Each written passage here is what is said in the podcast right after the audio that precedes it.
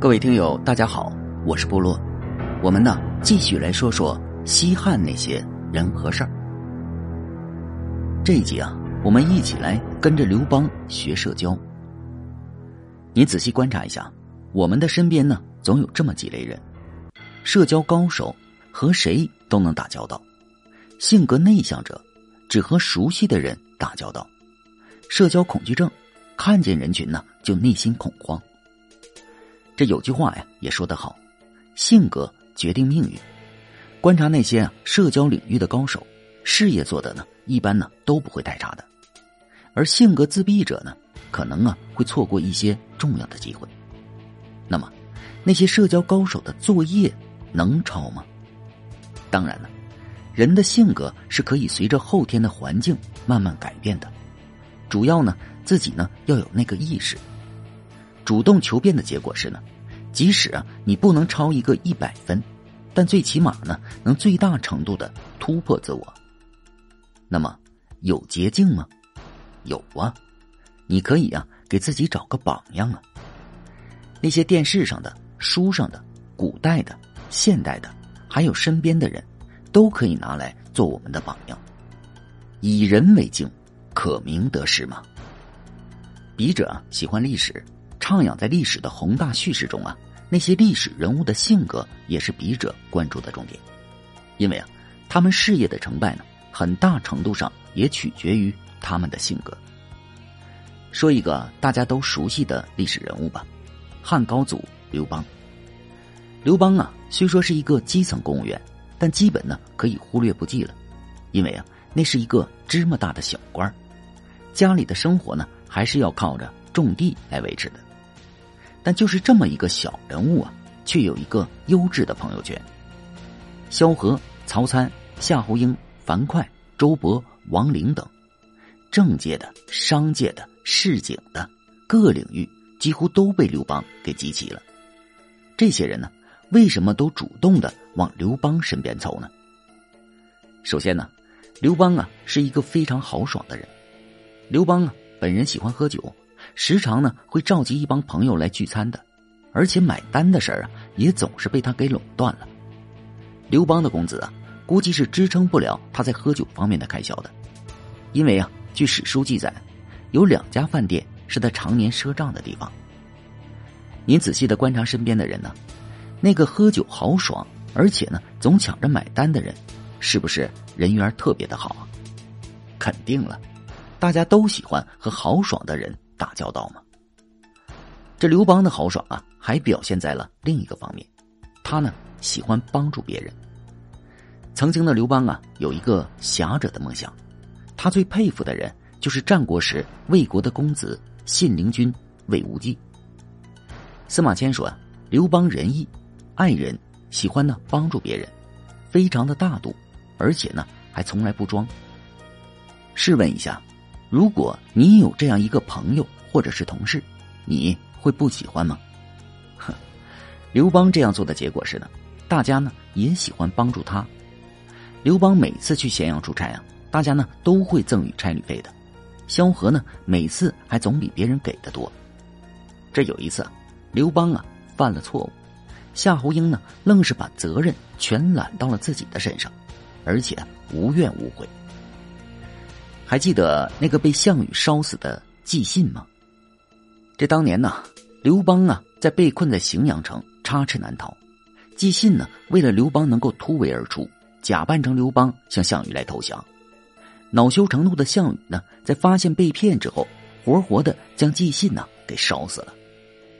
这人呢都是相互的，刘邦喜欢帮助大家，大家呢也愿意为刘邦来付出，哪怕是生命。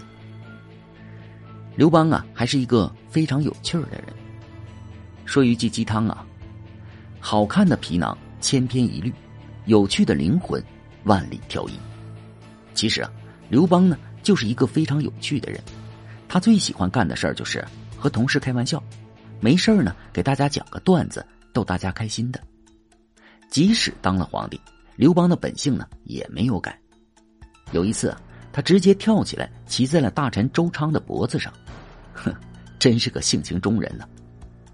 如果啊你有一个这样的同事，那整个办公室的气氛是不是都被盘活了？肯定的呀，大家啊都不会轻易的拒绝一个能给自己带来快乐的人。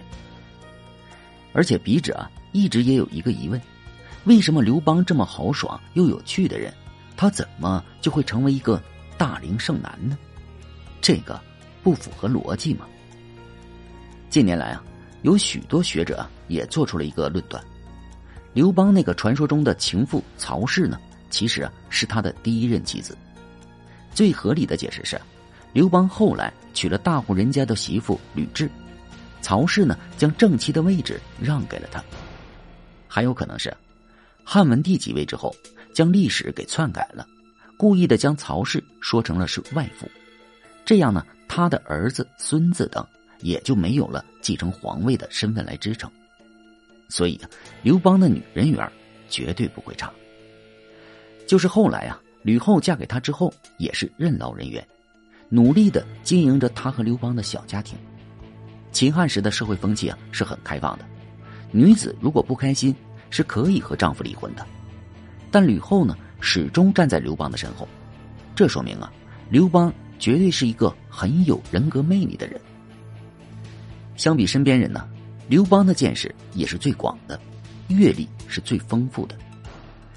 由于他的工作性质啊，刘邦呢经常要去当时的文化、政治、经济、军事中心咸阳城去出差的。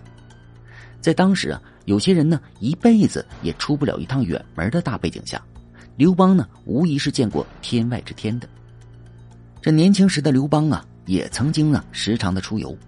名士张耳呢以前是信陵君的门客，刘邦呢就经常的去找张耳唠嗑，在张耳家呀一住就是好几个月。这人学习东西的途径啊，无非有三个：书本上、与人交流中、实践的过程。刘邦呢虽然不喜欢读书，但是啊，他在与社会精英的交谈和行万里路的过程中啊，学到了许多书本上根本没有的东西。所以啊，刘邦的个人品牌很快的就打出去了。这个人呢不仅为人豪爽有趣，还知道得多，大家呀、啊、都喜欢和他聊天。这沛县的公务员夏侯婴呢，每次出差回来路过刘邦家呀、啊、总是停下来和刘邦聊天的。聊着聊着，这太阳就落山了。这一点呢也不奇怪，因为刘邦啊知道许多夏侯婴不知道的东西。如果你身边呢有这样一位见多识广、阅历丰富的人，你是不是也特别喜欢和他打交道啊？那是肯定了，人呢都有好奇心理和求知欲的。从胆略的维度来看，刘邦呢也是他那个圈子中最有魄力的人。秦末天下大乱之后啊，大家齐聚刚刚打下来的沛县，共商领导人的大事。有能力有地位的萧何和曹参呢，首先成了大家挑选的重点对象，但这两个人呢直接给拒绝了。他们害怕万一事情不成之后，秦国找他们算账该怎么办。于是啊，人们呢又把目光投向了刘邦。刘邦啊站起来就说啊，那既然大家都不想干，那就我来干吧。你看呢，在创业之初啊，刘邦就奠定了自己在团队中的领导人的地位。人呢都喜欢和有魄力的人共事，这是职场上大家心照不宣的共同认知啊。而且呢，刘邦也绝对是一个非常有智慧的人。在落草芒砀山的时候啊，刘邦呢就营销自己是什么赤帝之子。他老婆吕雉呢也非常的配合，给大家说啊，我每次去山里找刘季啊并不难，因为啊刘季所在的地方上空呢总是有一股云气的。虽说呀、啊、都是一种迷信的东西，但是放在当时的大环境来看，这绝对对刘邦的创业呢起了助力的作用。张良够聪明吧，他以前和别人聊天呢，大家都听不懂他在说什么，但是刘邦呢他就能够秒懂。张良感慨道，哎，沛公这是天生的智慧啊。人呢、啊、都喜欢和聪明人打交道，因为聪明的人呢、啊、往往让人感觉到很舒服，相处不累。刘邦啊还是一个知错必改、能够听得进别人建议的人。明事利益基来拜访刘邦，刘邦坐着足疗就将他请了进来，明显的不是待客之道吗？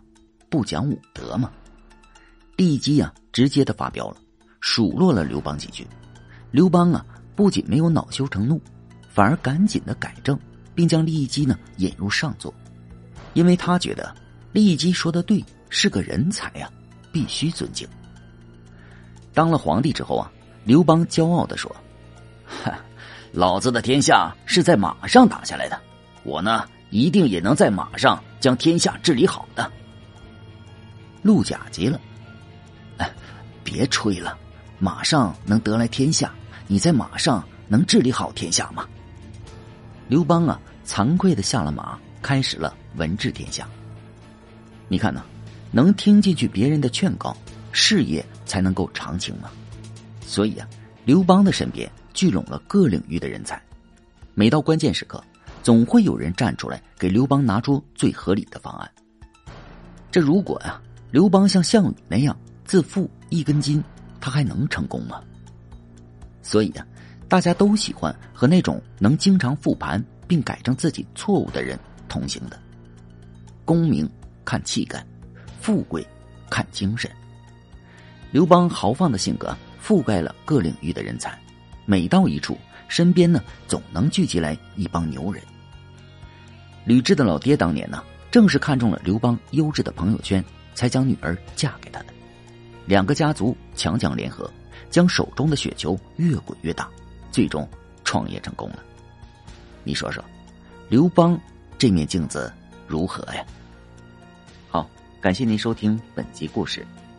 如果喜欢部落，请点击关注和订阅吧。感谢您支持部落，谢谢。